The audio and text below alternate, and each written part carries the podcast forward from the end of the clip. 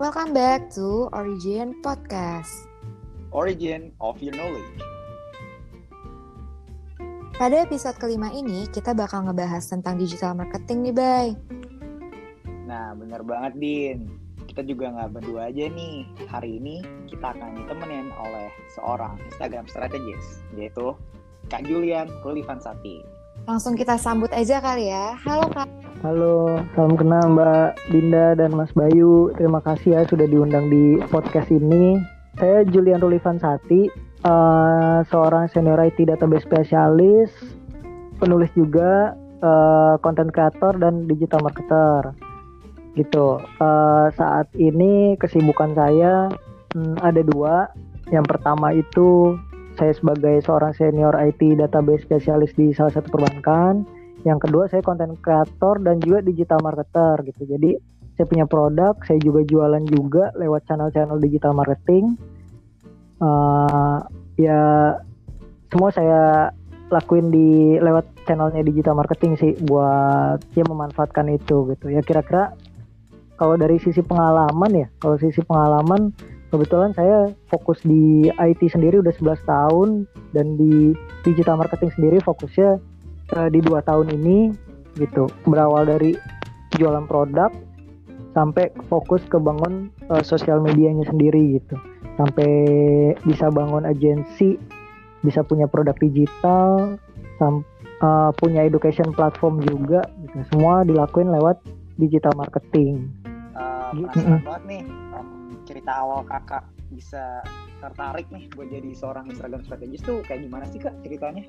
Jualan jualan jualan online gitu. Uh, pakaian muslim di Instagram. Punya bisnis lah sama uh, istri ya. Terus mulai fokus sebelum masa pandemi kemarin di Februari. Nah itu saya mau bikin bisnis lain bisnis berupa edukasi platform edukasi gitu nah itu namanya Good Impact nama holdingnya saya bikin holdingnya itu Good Impact Good Impact Indonesia Nah dari situ saya mulai petain lini bisnis yang akan mau apa yang mau di mau dibentuk. Nah, salah satunya adalah uh, edukasi tentang sosial media ya, sosial media marketing. Nah, saya fokusnya pertama kali di Instagram awalnya ngebangunnya. Jadi waktu itu memang sengaja dari bulan Februari itu mulai ke Instagram. Terus kedua saya pengen 180 derajat pindah haluan dari dunia IT gitu. Jadi pengennya ilmu-ilmu yang saya udah dapatkan di dunia IT saya mau implementasi buat usaha saya di digital marketing ini. Mau diimplementasi kayak misalnya kan saya punya edukasi dulu pengalaman lah ya pengalaman dari sisi web development terus uh, apa lagi ya? Sosial media juga banyak. Dulu saya ikut komunitas ada lumayan banyak gitu. Dari mulai fotografi lah backpacker terus ada otomotif juga gitu. Jadi saya pikir kayaknya uh, dulu memang kepikiran pengen membangun suatu bisnis di sosial itu gitu. Nah sampai Februari sebelum Februari 2019 saya udah mulai bisnis uh, tapi belum baru bisnis baru jualan aja produk sampai ke Februari pandemi saya mulai fokus di digital marketing ngebangun account gitu ngebangun personal account Nah, memang niche yang saya pilih itu Instagram uh, tentang Instagram marketing sebetulnya ya. Jadi Instagram marketing. Instagram strategi sendiri kenapa saya namain seperti itu? Karena setelah saya jalanin membangun akun berupa edukasi tentang Instagram marketing, itu perlahan-lahan saya punya punya punya pola ya. Mulai punya pola di mana pola tersebut tuh saya implementasi buat mengembangkan akun dari mulai nol hingga kalau nggak salah dua puluh ribu itu saya dalam waktu tiga bulan ngembangin kon gitu itu kan berarti bener-bener dari nol tiga bulan naik jadi dua puluh ribu kak followersnya itu iya dari nol eh, dua puluh ribu itu tiga bulan uh, terus karena saya fokusnya setelah dua puluh ribu ya sebenarnya dari dari tiga ribu itu udah monetize tuh, udah mulai manage udah udah mulai jalan sosial media agency mulai dari 3000 karena ada beberapa ada tiba-tiba datang lah tawaran-tawaran buat manage. Akhirnya mulai diambil jalan agensinya. Nah, tiga bulan dua puluh ribu setelah itu saya coba fokus ngembangin bisnisnya gitu. Ngembangin kan uh, secara personal brand udah udah kebentuk nih. Secara audiens kita udah kebentuk. Nah pengennya dari situ apalagi yang benar-benar menghasilkan. Nah akhirnya keluarlah uh, produk pertama itu gitu. Yang ibaratnya gini uh, saya pengen bikin income itu income income streamnya itu ada aktif ada pasif ya. Kalau pasif ini kan berbentuk produk ya. Dan saya pengennya produk-produk ini adalah produk-produk digital gitu bukan produk barang berbentuk barang digital gitu. Dan ini income stream yang pasifnya. Nah kalau aktifnya sendiri awalnya yang menghidupi buat membuat pasif ini adalah yang aktif yaitu sosial agensinya itu gitu. Jadi dari situ uh, perlahan rencananya memang yang aktif itu mau saya tinggalin gitu. Maksudnya mau saya close. Jadi fokusnya ke arah edukasi semuanya gitu. Lanjut lagi kali ya. Uh, kan kita udah kenal-kenal sama kakaknya lebih deket nih. Sekarang kita mulai masuk ke materi aja kali ya tentang digital marketing. Uh, yeah. menurut kakak sebagai seorang Instagram strategist mendefinisikan digital marketing tuh kayak gimana sih kak? Oke sebenarnya digital marketing itu cakupan yang sangat luas ya. Jadi digital marketing sendiri adalah ini sih uh, strategi pemasaran sebenarnya. Uh, secara digital kita menggunakan kayak apa ya? Memanfaatkan internet, mem memanfaatkan platform-platform tools uh, digital buat melakukan pemasaran atau uh, marketing ya untuk marketing atau untuk menyebarkan campaign-campaign gitu. Jadi kalau saya mendefinisikannya digital marketing itu sebenarnya suatu apa ya, suatu tools gitu ya. Uh, tools pemasaran sih, pemanfaatan tools pemasaran gitu. Tapi itu itu bentuknya lebih ke arah uh, kayak gadget lah atau yang berhubungan koneksi dengan internet lah kita menggunakan digital semua gitu kira-kira gitu definisi dari digital marketing sendiri gitu kalau saya kalau dari sisi saya gitu yang yang saya tahu gitu dan di bawahnya itu tuh banyak banget sebenarnya kayak saya Instagram marketing itu sebenarnya bagian kecil ya bagian kecil dari social media marketing social media marketingnya sendiri sebenarnya salah satu channel gitu atau salah satu kanal dari digital marketing. Jadi digital marketing tuh banyak banget. Ada social media marketing, ada content marketing, terus ada uh, kayak CEO ya, search engine optimization. Gitu. Jadi ada ada beberapa gitu. Gitu kalau uh, gambaran besar yang uh, saya iniin tuh ada search engine optimization, social media, social media di bawahnya ada banyak Pinterest, YouTube, TikTok, Facebook, Instagram. Terus kalau konten marketing itu berbentuk uh, keseluruhan apa pun ya konten gitu ya, bentuk konten gitu. Itu namanya ada di dalam konten marketing. jadi kita melakukan pemasaran dengan cara membuat konten kayak video lah, uh, carousel, ebook segala macam gitu kayak blog post itu termasuk di dalam konten marketing terus ada lagi yang terakhir email marketing gitu jadi kita melakukan pemasaran melalui email kanal email gitu oke nah terus menurut kakak bagaimana sih kak cara membuat perencanaan digital marketing yang efektif oke membuat perencanaan digital marketing yang efektif uh, sebenarnya sih ada beberapa tahapan ya di antaranya tuh yang pertama tuh kita harus setting goal. Nah, setting goal sendiri kalau di dalam bisnis tuh ada uh, namanya smart ya, metode smart gitu. Jadi goal kita itu memang harus ada ada terukur. Nah, kita harus pakai metode smart ini. Di antaranya itu S-nya itu ada spesifik. Jadi kalau kita mau punya goal, sebuah goal, kita harus spesifik goal kita gitu. Misalnya terjadi uh, kayak yang tadi saya jelaskan sekitar saya mau jualan nih gitu saya pengen goal saya di bulan ini uh, dapat 40 lead gitu atau dapat 40 penjualan dalam satu bulan gitu dari satu produk gitu nah itu harus spesifik. Nggak bisa cuman ibaratnya saya mau jualan dalam bulan ini. Gitu nggak bisa. Tapi kalau misalnya uh, kita mengikuti metode smart ini di spesifik kita harus spesifikin mau jualan berapa berapa banyak misalnya 40 gitu kan. Nah terus kalau misalnya yang uh, M nya itu measurable. Jadi memang uh, yang namanya punya goal itu harus terukur. Gitu.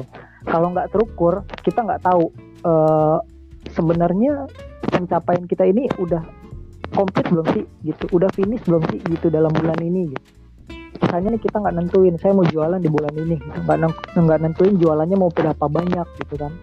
Nah jadi nggak jelas. Di bulan depan itu kita patokan buat mengukur kesuksesan penjualan kita itu nggak ada patokannya kalau nggak keukur gitu.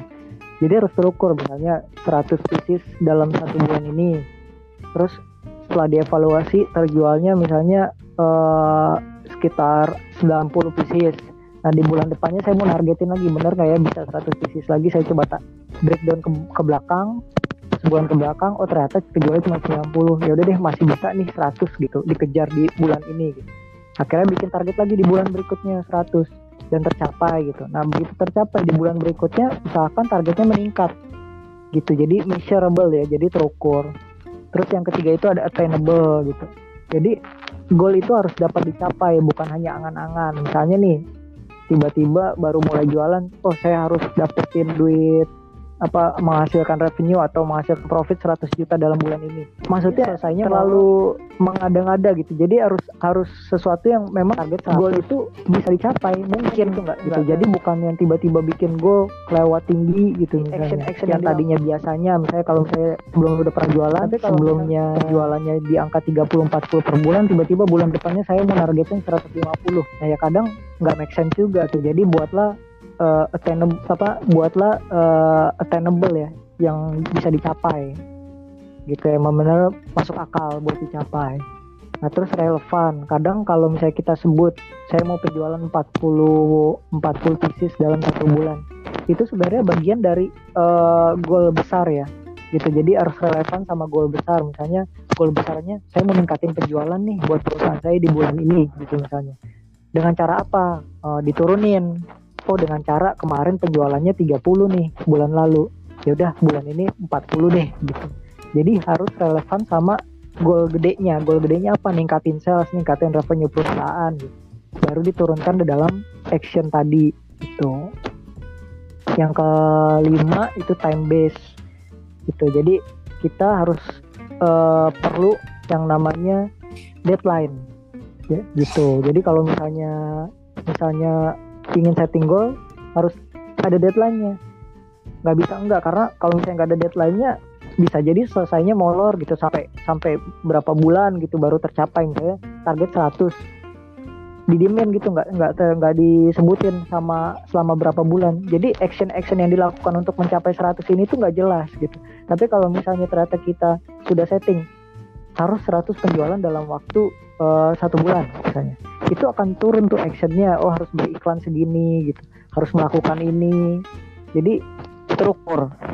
Dan terukur dan tertarget datanya ada gitu. Jadi memacu kita juga buat melakukan eh, hal-hal uh, yang uh, memang tujuannya buat meningkatkan ini gitu. Meningkatkan mencapai goal. Mencapai goal ini. Gitu ya karena itu untuk yang setting goal. Terus yang kedua kita juga harus paham uh, sebenarnya customer itu kebutuhannya seperti apa sih gitu kan. Terus customer itu sebenarnya uh, siapa sih customer kita gitu. Kayak misalnya kita harus tahu bayar persona kita gitu. Customer kita seperti apa misalnya cara demografik dia umurnya berapa terus uh, dia laki-laki atau perempuan target kita gitu. Terus dia tinggal di mana perempuan laki-laki umurnya berapa domisilinya di mana gitu. Nah itu demografik Nah, bisa juga ke arah psikografiknya. Contohnya interest. Dia suka apa gitu kan, suka terhadap apa misalnya. Misalnya kayak gini deh, produk kayak produk kecantikan. Contohnya ya, uh, perawatan wajah, misalnya kayak skincare. Tentu target audiensnya bukan laki-laki kan gitu. Dan umurnya juga mungkin kalau skincare yang ditargetin anak muda nih yang masih pengen pengen pengen perawatan wajah gitu misalnya. Berarti umurnya antara 18 sampai 35 atau sampai 45 terus perempuan bukan laki-laki gitu kan. Terus kira-kira suka terhadap apa? Misalnya suka terhadap skincare topik skincare suka terhadap perawatan wajah gitu kan. Terus suka misalnya apalagi uh, suka produk anti aging nah itu kadang hal-hal kayak gitu kenapa kita perlu setting persona kayak gitu? Kita tahu nih mereka ada di mana gitu. Jadi dari customer kita harus tahu bentukan customer kita gitu gitu. Kita juga harus tahu customer journey-nya. Maksudnya dari mereka nggak tahu kita sampai mereka mau beli produk kita itu perjalanannya seperti apa gitu. Nah itu harus tahu ada turunannya gitu ya. E, mereka itu seperti apa sampai kita baru kita bisa jualin mereka dengan produk kita. Jadi kita harus tahu customer journey-nya apa customer journey-nya si produk kita juga gitu. Oke kak. Kan kakak tadi bilang ya kak kita harus nentuin target kita dan juga harus uh, bikin konsumen itu tertarik sama produk kita. Nah, uh, aku mau nanya nih kak, uh, kan digital marketing itu biasa dipakai buat narik konsumen. Si tips dari kakak biar ngubah konsumen ini nggak sekedar lihat produk kita aja, tapi dia juga ikut membelinya gitu. Kalau kita mau menjadikan uh, orang jadi customer gitu ya, dari audiens jadi customer, hmm. itu mereka ada kayak uh, tipe market ya jadi tipe market itu ada yang ada yang cold ada yang warm ada yang hot gitu ya. Kalau cold dia benar-benar tadi nggak tahu apa-apa. Teredukasi pindahlah mereka jadi warm. Mereka tahu nih produk kita uh, punya apa punya ingredients kayak gini punya manfaat seperti ini. Ketika mereka jadi warm mereka mulai mencari saingan tuh. Mereka mulai mengcompare produk kita dengan produk orang lain. Nah di situlah kita masuk dengan cara uh, kasih sesuatu yang ibaratnya nyenengin mereka gitu. Kayak uh, service atau kasih giveaway atau misalnya kasih konten yang terus diedukasi gitu kan. Jadi kayak model ngebangun suatu komunitas gitu ngebangun komunitas yang memang jadi loyal. Nah ketika mereka sudah loyal sama kita gitu ya biasanya kalau misalnya kita menciptakan produk atau ngasih mereka suruh beli produk kita gitu ya kita launching produk biasanya mereka akan beli gitu. Karena kebanyakan mereka sudah ada trust terhadap kita terhadap brand kita gitu. Gitu dan satu hal lagi terkadang orang berpikir follower banyak tapi ternyata beli follower itu nggak efektif. Karena uh, beli follower itu percuma mereka nggak akan engage sama kita gitu. Karena mereka nggak kenal kita tiba-tiba ngefollow ke depannya akun kita malah drop. Karena nggak nge-engage nggak berinteraksi sama sekali dengan konten kita. Kalau misalnya interaksi saja nggak mau ya mungkin buat beli aja ya lebih daripada nggak mau hmm. gitu kan. Gitu jadi kalau bisa bangunlah uh, akun dengan cara organik. Maksudnya ada brand awareness segala macam itu secara organik atau lewat iklan gitu kan lewat uh, campaign yang tertarget gitu. Jadi kalau kayak tadi saya bilang uh, iklan itu kan kita bisa targetin tuh audiensnya. Umur lah kota segala macam. Jadi kalau misalnya kita pun uh, mengiklankan sesuatu dengan tertarget seperti itu potensial bayar itu ada gitu. Jadi nggak nggak iklan yang ngasal. Jadi kira-kira seperti itu sih kalau misalnya mau membuat audiens sampai jadi kayak customer gitu ya. Perjalanannya itu lumayan agak panjang untuk ngebuat mereka trust dulu gitu terhadap brand ya. Kalau misalnya personal brand lebih trustnya lebih cepat didapat daripada brand gitu jadi mungkin kalau saya bikin konten konten marketing gitu ya fokusnya ke konten mungkin kalau personal brand kontennya cukup sekali sehari tapi kalau misalnya brand bisa dua tiga kali sehari marketing digital marketing kan cakupannya ah. luas nih Iya. Uh, menurut kakak sendiri gimana sih cara yeah. nentuin platform digital marketing yang pas buat dipakai sama bisnis kita nih? Oke, okay, buat nentuin ya. Sebenarnya buat nentuin paling gampang adalah mengetahui kompetitor gitu. Kalau misalnya kita tahu kompetitor kita uh, kita bisa belajar dari kompetitor. Sebenarnya kompetitor itu uh, tempat belajar yang bagus banget ya. Karena kita tahu kalau misalnya dia ada di platform A terus dia bagus gitu perkembangannya berarti memang audiens uh, kita gitu. Karena kita sama-sama nih sama dia needs needsnya ya target pasarnya target marketnya uh, secara spesifik sama artinya kalau dia berkembang dalam satu platform kita juga bisa berkembang di sana gitu. Itu kalau misalnya mau membangun uh, sebuah brand ya brand awareness. Kalau ngelihatnya dari situ.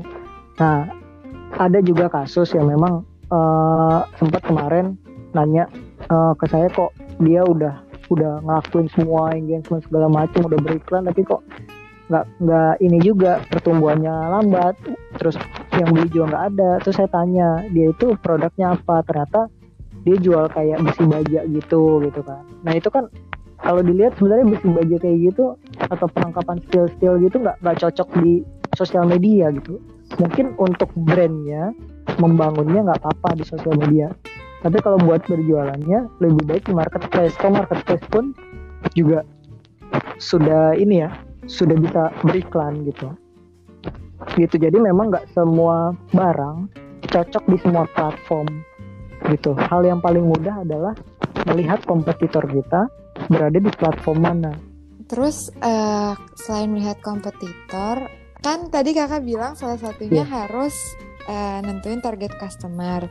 Kalau misalnya para small business yang nggak nentuin target customer, itu menjadi uh, salah satu kesalahan mereka nggak sih pas uh, small business tersebut mulai buat menggunakan digital marketing tapi nggak terlalu berdampak ke bisnisnya. Oke, jadi memang eh, menentukan target audiens itu kunci banget gitu.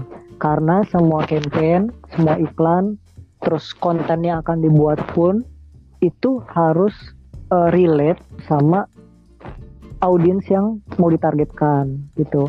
Jadi spesifik. Kita harus tahu bahwa yang beli eh, contoh gini, barang yang small business ya tadi bicaranya. Small business, misalnya small businessnya itu saya mau jualan eh, ini deh baju kurta.